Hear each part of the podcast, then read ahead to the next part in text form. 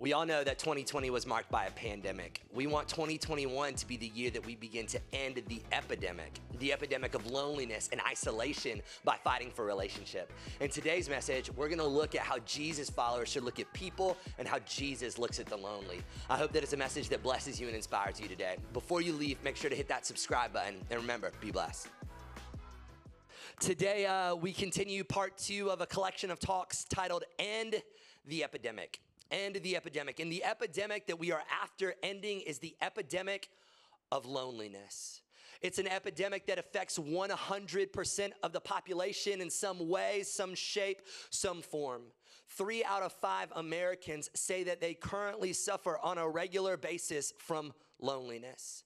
And COVID has intensified it, driving us into isolation and deeper levels of division like never before. But I'm here to tell you today that you don't have to be alone to feel alone. Loneliness knows no limits.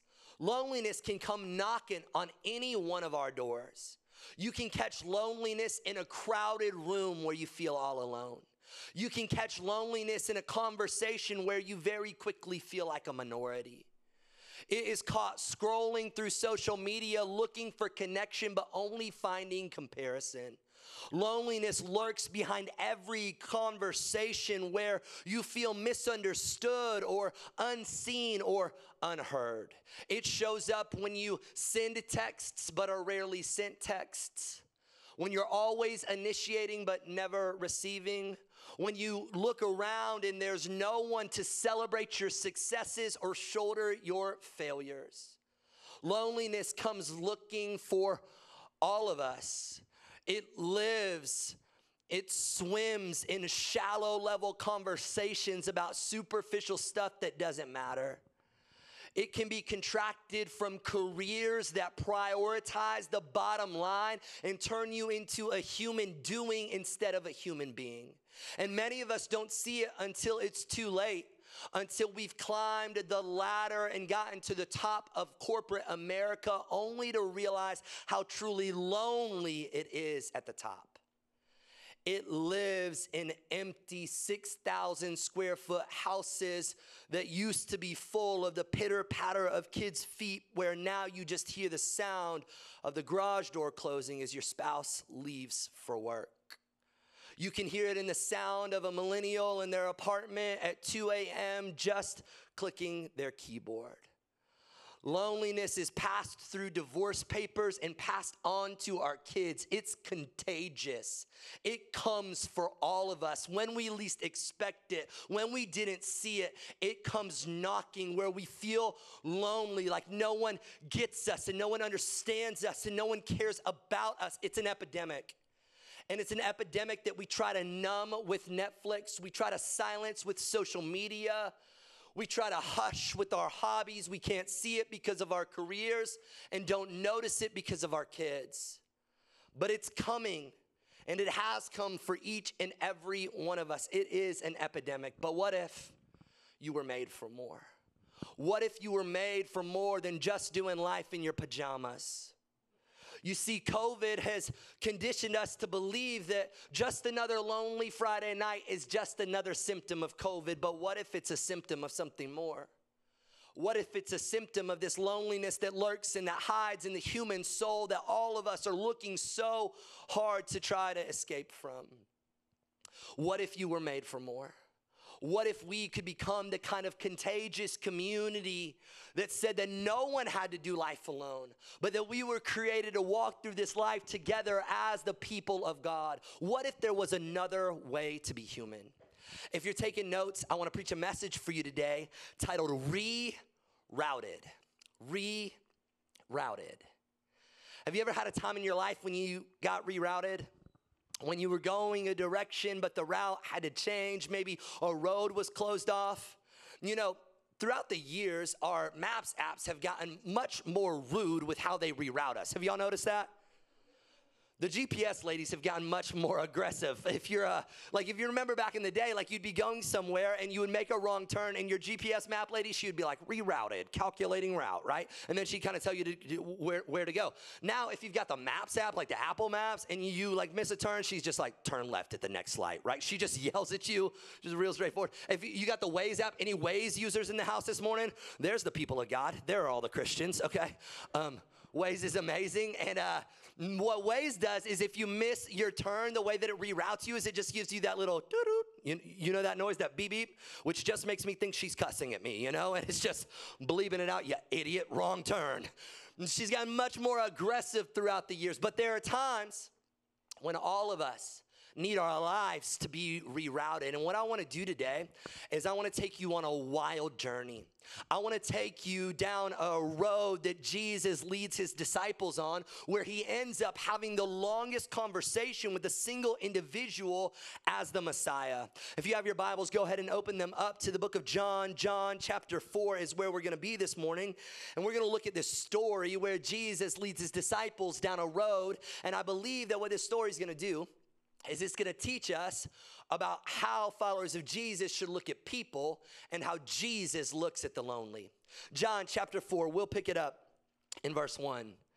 Now, when Jesus learned that the Pharisees had heard that Jesus was making and baptizing more disciples than John, although Jesus himself did not baptize, but only his disciples, he left Judea and departed again for Galilee. And he had to pass through Samaria. So Jesus is in a place called uh, Judea or Jerusalem in a county called Judea, and he's headed towards Galilee. And to get to Galilee, it says that he had to pass through Samaria. Look at this. Verse 4 is very interesting. It says that he had to pass through Samaria. Now, if you were to look at a map and you were to study a map of ancient Israel, you would see that Judea is down here, and then here is Samaria, and then up here is Galilee. And so the most direct route from Judea to Galilee is straight through Samaria. Problem Jews hate Samaritans, they hate them. Jews see Samaritans as half breeds. They, the, the Samaritans in antiquity took the Jewish temple and they moved it from Jerusalem to Mount Gerizim and they began to reinterpret and rewrite the law. This would have been high treason for an Orthodox Jew. And so Jews wanted nothing to do with Samaritans. They wouldn't associate with Samaritans. They saw them as second class, second citizens, barely human. Jews wouldn't talk to Samaritans. Jews wouldn't walk with Samaritans. They wouldn't do business with Samaritans. Wouldn't play pick up basketball with Samaritans. Wouldn't swipe right on Samaritans. Certainly, they would not eat with a Samaritan. And this ra- racial tension, this, um, th- this bigotedness towards Samaritans begin to intensify and grow so big and so deep that Jews just began to avoid Samaria entirely. If you were to look at the map, it would, for a Jew to go from um, Judea to Galilee by way of Samaria, it would be a 70 mile walk. It would take you about two and a half days. But no Jew would go the direct route. What Jews would do is they would go around Jericho all the way down by the Jordan River. They would make their way around Samaria to get to Galilee. It would take them some 130 miles, nearly twice the journey, just because they wanted to avoid Samaritans. And it's so interesting that the text says, the scripture says that Jesus had to go through Samaria. And it's interesting because Jesus didn't have to go through Samaria. The Jews have proved that. You can go around Samaria and still get to Galilee. You see, I don't think that Jesus had to go through Samaria. I think Jesus wanted to go through Samaria. And I think he wanted to go through Samaria because he had something that he wanted to teach his disciples.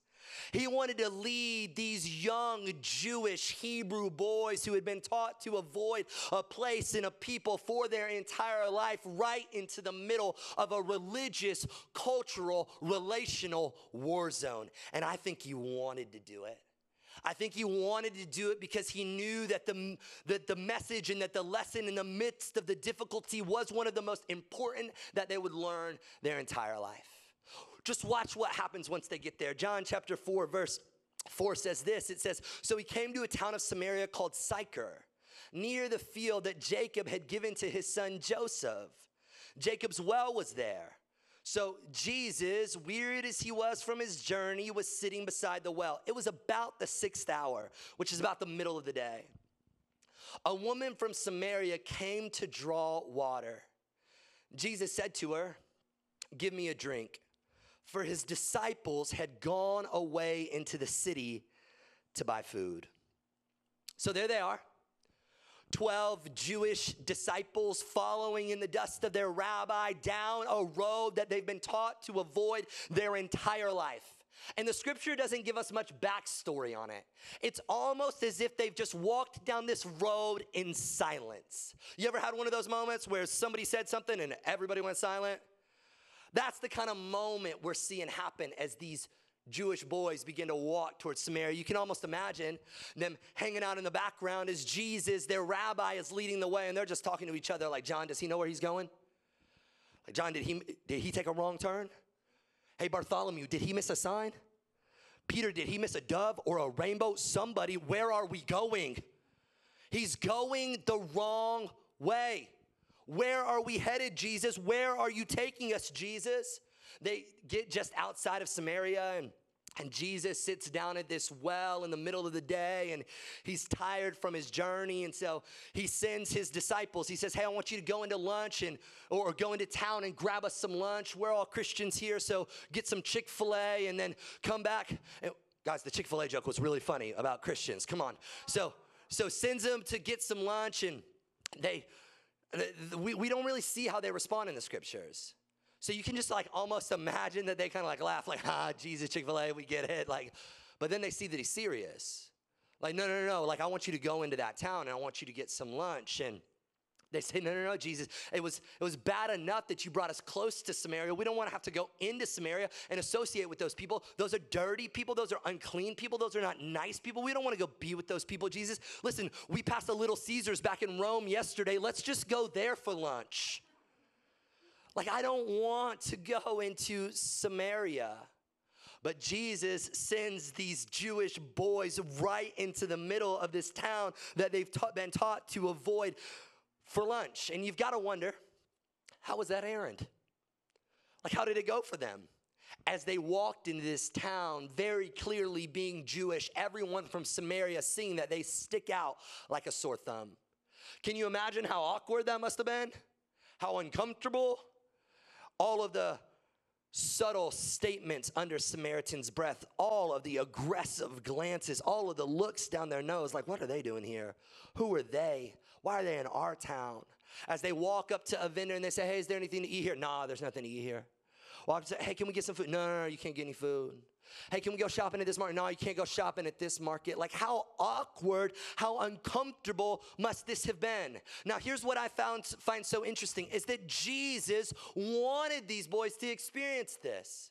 Well, how rude of Jesus. Why would Jesus make them go through this? They've wanted to avoid this. This is uncomfortable. This is awkward. This is difficult. I've got to imagine that Peter eventually says something, right? Because he's the outspoken one. He's the one who just always sticks his foot in the mouth. He's flamboyant. He just says what's on his mind. He can't help it. And he just says to Jesus, No, I don't want to, Jesus. I don't want to go and associate with those people. What are we even doing here, Jesus? This isn't where I belong. I want to go back home. Take me to where my people are. I want to be where the people are. I want to see, want to see them dancing. Jesus, take us back home. I don't want to be in Samaria. I don't want to have to associate with these people, these kinds of people. And Jesus wants them to experience this. What are we doing here, Jesus? What they're doing here is they are being rerouted for the sake of relationship. Jesus is rerouting where they are going to shape who they are becoming, and who they are becoming is love. You see, Jesus leads them right through what they've avoided their entire life so that they can understand the real meaning of life. And the meaning of life is to search after people. You know, it's no coincidence that Jesus, when he was asked what the greatest commandment is by a lawyer, and Jesus quotes, he says, You know, the greatest commandment is to love the Lord your God with all your heart, mind, soul, and strength. And the second is like it, to love your neighbor as yourself. And then the the lawyer thinks he's trapped Jesus and he asks a clarifying question. He says, Well, who then is my neighbor? And Jesus tells a story. What story does Jesus tell? The story of the Good Samaritan. Why does Jesus tell that story? Because he's trying to communicate to us the priority of people no matter the difficulty. No matter how hard it is, our hard wiring is to go after humans, to chase after the human heart, to go towards those who everyone else would avoid. I'm here to tell you today it's our job as Jesus followers to go searching for the searching, to go looking for the lonely, to go to the outcast and the marginalized and the passed over and the not picked and the rejected and the unwelcomed. It's our job to go to the people who everybody else will not go to and who will intentionally avoid. This is so significant to Jesus. This is so important. And I think that, that, that he takes them there to experience this and he drives this in so intensely because he's trying to shape who they're becoming. He's trying to shape them to be people who are love. And the disciples begin to get this. Like, you know that it's Peter who's on this little field trip with Jesus, who in Acts chapter 10 tears down the wall between Jew and Gentile and say that Jesus didn't come for one class or for one race or for one people group, but Jesus just came for people, period. For all people from all walks of life, from all backgrounds, regardless of sin, regardless of skin color, regardless of past, regardless of pain, Jesus came for people. This is what causes the disciples, the early church, to grow into this kind of contagious community. Acts chapter 2, verse 47 describes this community. It says that the early church was praising God and having favor with, give me that word, all the people. And the Lord added to their number day by day those who were being saved. Jesus changes the priority of humanity from profiting to being about people from being consumed with self to being consumed with others. We see this in Acts 2:45 that the early church was selling their possessions and belongings and distributing the proceeds to all as any had need. Because the focus and the intention and the direction of their life became less about what they were acquiring and more about who they were rescuing, more about who they were serving, more about who they were loving. Jesus is always trying to get us to walk towards what we would avoid. I want you to know that Jesus wants to tear down any wall and any guardrail that you would put up that would keep you from prioritizing people. Jesus wants to reroute your life this morning. He wants to reroute your schedule and your calendar and your priority to be a life that is lived for others. The most important question before us as followers of Jesus is always what are we doing for others? Who are we serving? Who are we loving? Who are we giving to? You know, I think maybe the most paramount question before us today is not just who we are loving or who we are serving, but who we are avoiding. Who are you avoiding today? What paths do you refuse to walk down? What roads do you stay on to keep you from having to go towards people or towards places that would be uncomfortable or that would be difficult? You know, for the disciples, it was racism and it was nationalism and it was God loves me more than youism. What's it for you? What roads do you continue to walk on? What paths do you continue to take that keep you from prioritizing people? Is it, what is your Samaria? Is it comfort? Is it convenience? Is it the road to success? Is it introversion road? Is it safety road? Is it I'm just a mom road? Is it I don't have time road? What roads are you walking on that are keeping you from people that Jesus wants to reroute today? I believe that God wants the intention of all of our lives to be one that's headed towards people can we begin to be people who take the easy route less and less? Who are willing to take the difficult route straight through the thing that we've been avoiding? The best that God has for you is not when you stay in your safe little rhythms of predictability and comfort, but when you leave those behind, say yes to the reroute and step into the story. Jesus begins to have a conversation with this woman at this well while his disciples are in town. And look what he says. The Samaritan woman said to him, How is it that you, a Jew, ask for a drink from me, a woman of Samaria? For Jews have no dealings with Samaritans. Jesus answered her, If you knew the gift of God and who it is that is saying to you, Give me a drink, you would have asked him and he would have given you living water. The woman said to him, Sir, you have nothing to draw water with, and the well is deep. Where do you get that living water? So Jesus in Samaria, this town that everyone else has avoided, comes to a well. But I don't believe that Jesus came looking for a well on this reroute. I believe he came looking for this woman.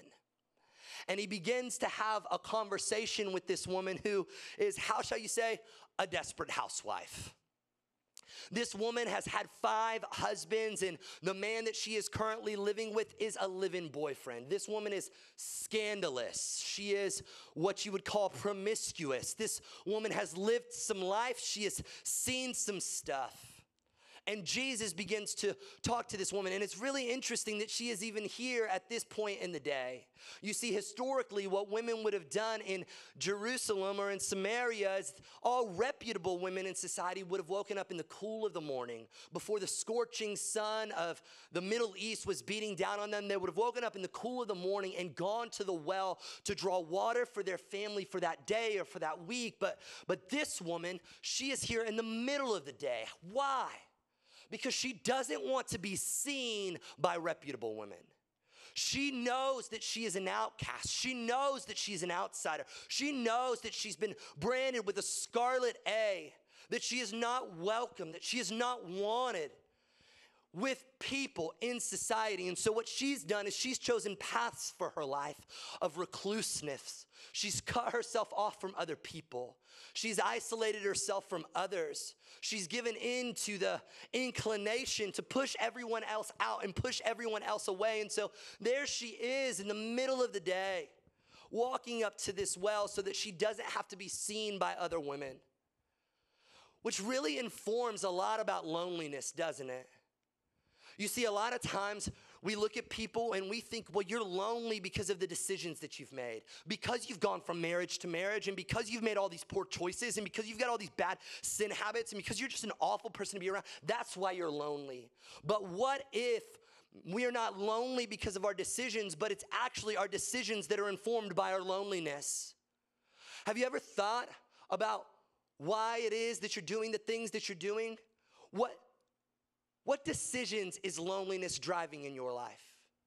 Another trip to the pantry, a late night visit to that website, another lie, another relationship, another job, another career, another house, another step, another trip to work. What decisions are being driven by loneliness? You see, I think that this woman doesn't, she's not lonely because she's had five husbands and now a living boyfriend.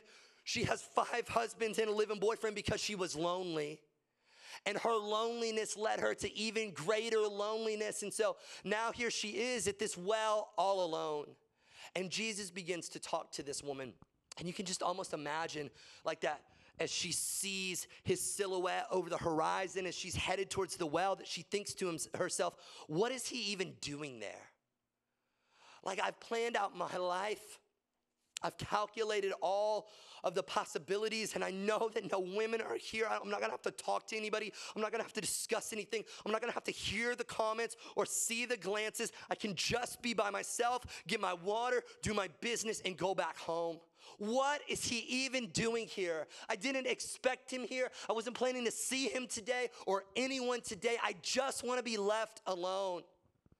And Jesus begins to talk to this woman about water, which is so interesting, isn't it?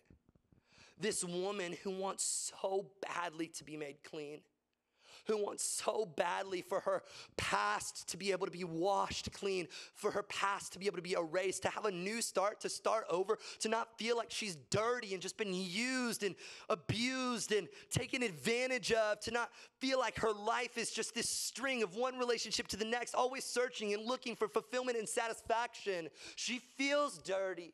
That's why she's there by herself, so that no one has to see her in her filth and her sin and her shame. And Jesus starts to talk to this woman about water, the kind of water that she's been searching for her entire life. Jesus realizes that she is thirsty. Do you realize that people are thirsty? Do you see it? That behind the five marriages and the six figure job and the 70,000 followers on Instagram, that people are thirsty. They're thirsty for something that can satisfy, for something that can clean them, something that can cleanse them, something that can make them new and quench their thirst. People are thirsty.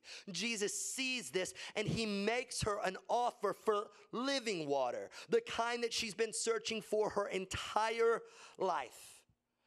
Now, here's what's so interesting is that she begins to talk to Jesus about religion. Jesus is offering her redemption, and she starts to talk about religion. She goes, Listen, uh, my ancestors worshiped on this mountain over here, and your ancestors worshiped on that mountain over there. And I know at some time there's gonna be somebody who comes and sorts all of this out. She pivots, she changes the conversation, she begins to hide, she begins to divert. And isn't this what we do? Every time that God comes knocking on our door and He wants to reroute our life and He wants to make us an offer to stop living in the shallow end of life and to come into deeper waters and into deeper meaning, and into deeper purpose, we just try to change the conversation and get distracted. We try to focus on secondary issues and little things that don't quite matter as much. You know, it's one of the greatest pains in life that the things that we tend to talk about, the, the, the that the things that we need to talk about the most are the things we tend to talk about the least. The issues that are in our soul, and the questions, and the searching, and the shame, and the guilt, and the pain, and the loneliness. When it's even brought up, we just push it down and we say, No, I'm good. I've got this. I can do this. I don't need anyone. I'm a maverick. I'm fine by myself. I'll just be a lone wolf all the days of my life. Or we begin, Christians do really weird things. We just start to talk about weird theology that just doesn't, I can't go to that church and I can't associate with those people and they're not welcome here because of this thing and where we worship and how we worship. And Jesus is just trying to cut through all of it and talk about living water that can make all people new. Jesus, true to form, leads this woman right into what she is trying to avoid. He makes her address and deal with head on this shame and this guilt that has driven her into isolation that lives in her soul. And look at what he says. He drops a truth bomb in, on her in John chapter 4, verse 23. It says, The hour is coming and is now here when the true worshipers will worship the Father in spirit and in truth. For the Father is seeking such people to worship him. God is spirit, and those who worship him must worship in spirit and truth. The woman said to him, I know that the Messiah is coming, he who is called the Christ. When he comes, he will tell us all things. And Jesus said to her, I who speak to you am he. This woman five marriages, live-in boyfriend, at a well in the middle of the day, predictable routes of isolation, keeping her from having to address any issues going on in her soul. She's been driven into loneliness. She feels unseen, unwanted, unheard, full of shame, full of confusion, searching, looking for anything to satisfy her.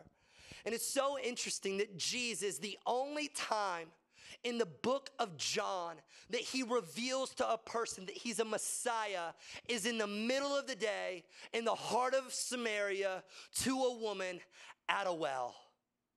He lets this person who may be the most lonely person in the gospel in on the greatest truth in all of creation that God has come to be with us. That the Messiah, the one that we've been looking for and thirsty for and searching for, has offered us freely living water.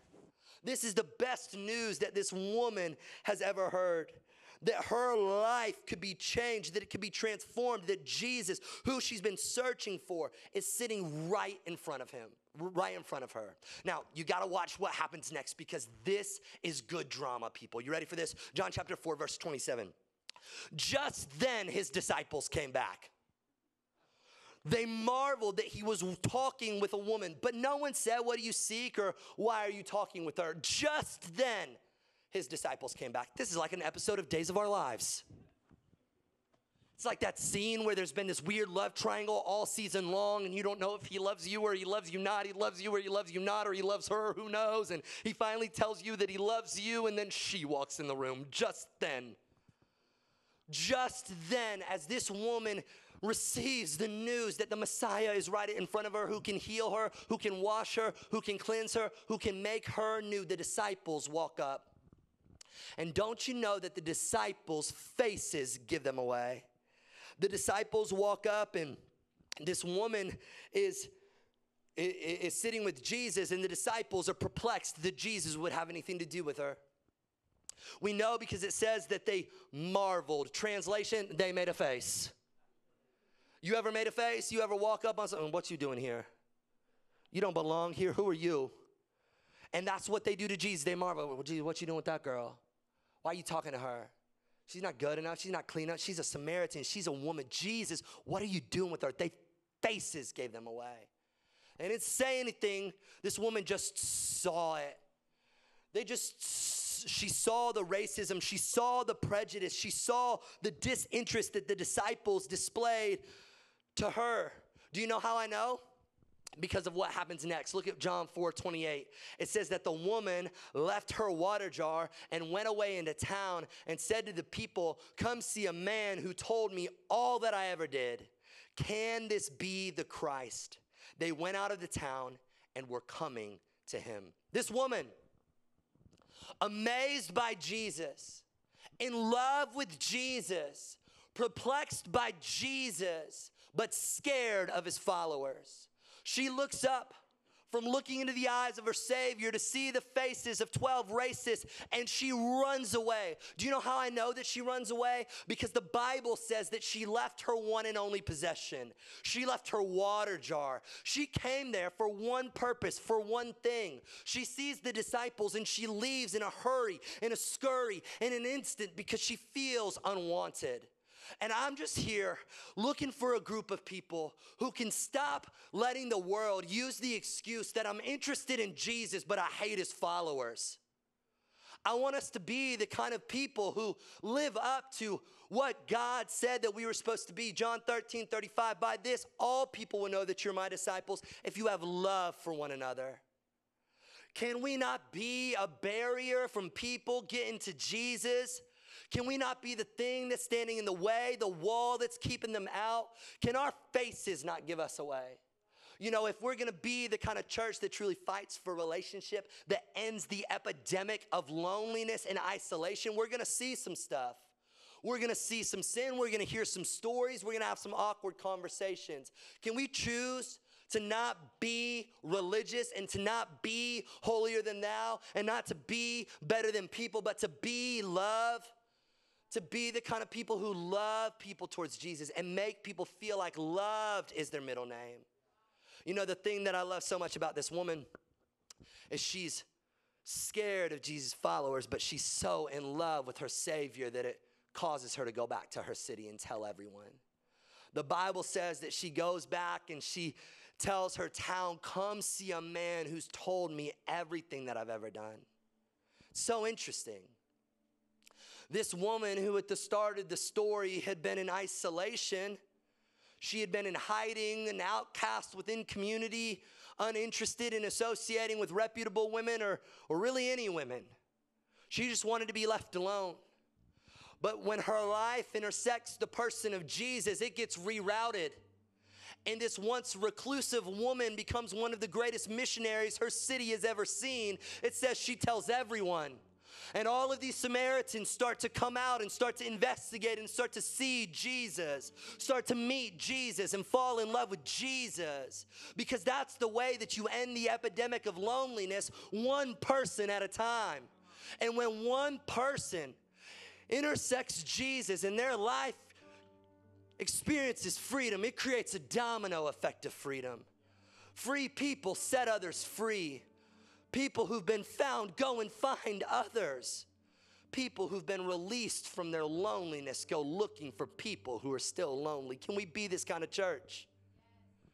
who really sees it as our job and our mission and our priority to chase after people. What roads have you been living on too long? What paths have you been walking that have allowed you to avoid what Jesus wants to lead you into?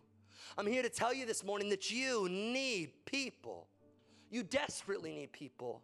And you need people who you would otherwise avoid, people who don't look like you or talk like you or think like you. What if it's the people who aren't like you that make you more like Jesus? Because they reveal your blind spots and they rid you of self righteousness and they remind you of your sin and your need for a Savior.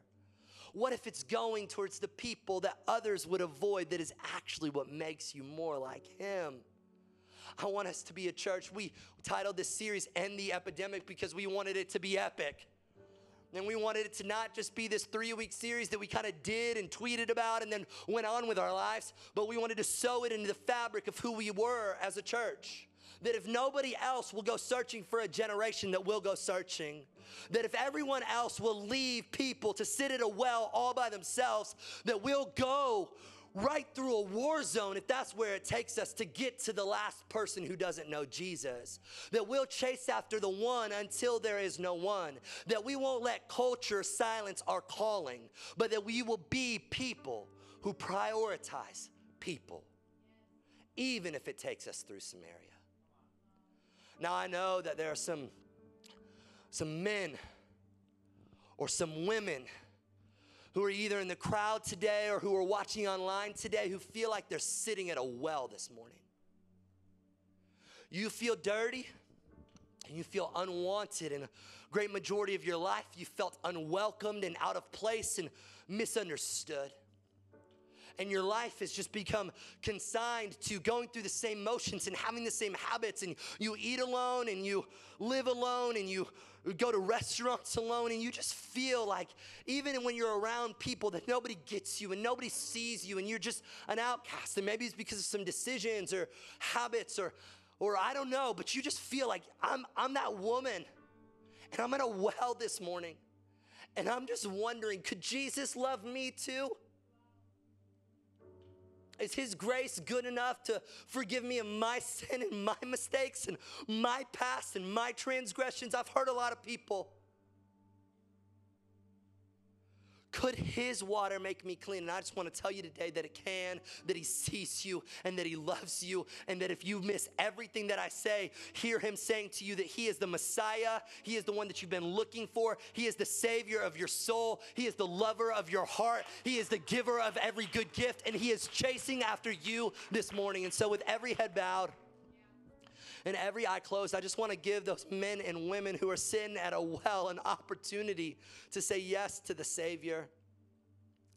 Just say this say, Jesus, I want you. And Jesus, I need you. If you are the living water that can wash my sin away, I say yes today. I don't want to do life alone anymore. I receive the gift of you doing life with me and I want my life to be lived for you. If you prayed that prayer, we just want to give you an opportunity to respond with every head bowed and every eye closed. I'm going to count to three. And this might be the most important decision that you ever make in your life, the most important step that you ever take to start a relationship with the God of the universe, to stop doing life alone and to start doing life with Him. And so, on the count of three, if you said yes to Jesus today, if you prayed that prayer, I just want you to raise your hand in person or online so that we can celebrate with you today that you are in God's family, that your sins have been washed away, and that your life is brand new. On the count of three one, two, three. Let's celebrate together, believing that people in this room and that people online are saying yes to Jesus, crossing from death to life having their sins washed away. Jesus, we love you. And we love that you love us right where we are in our mess, in our sin, on our routes, taking us away from what you want from us. You still love us and you're chasing us down, you're seeking us out, and you're inviting us into more. And so, God, we just respond to you today. We say yes to you today. We love how much you love us today. and we worship and glorify your name. And all God's people said, Amen and amen.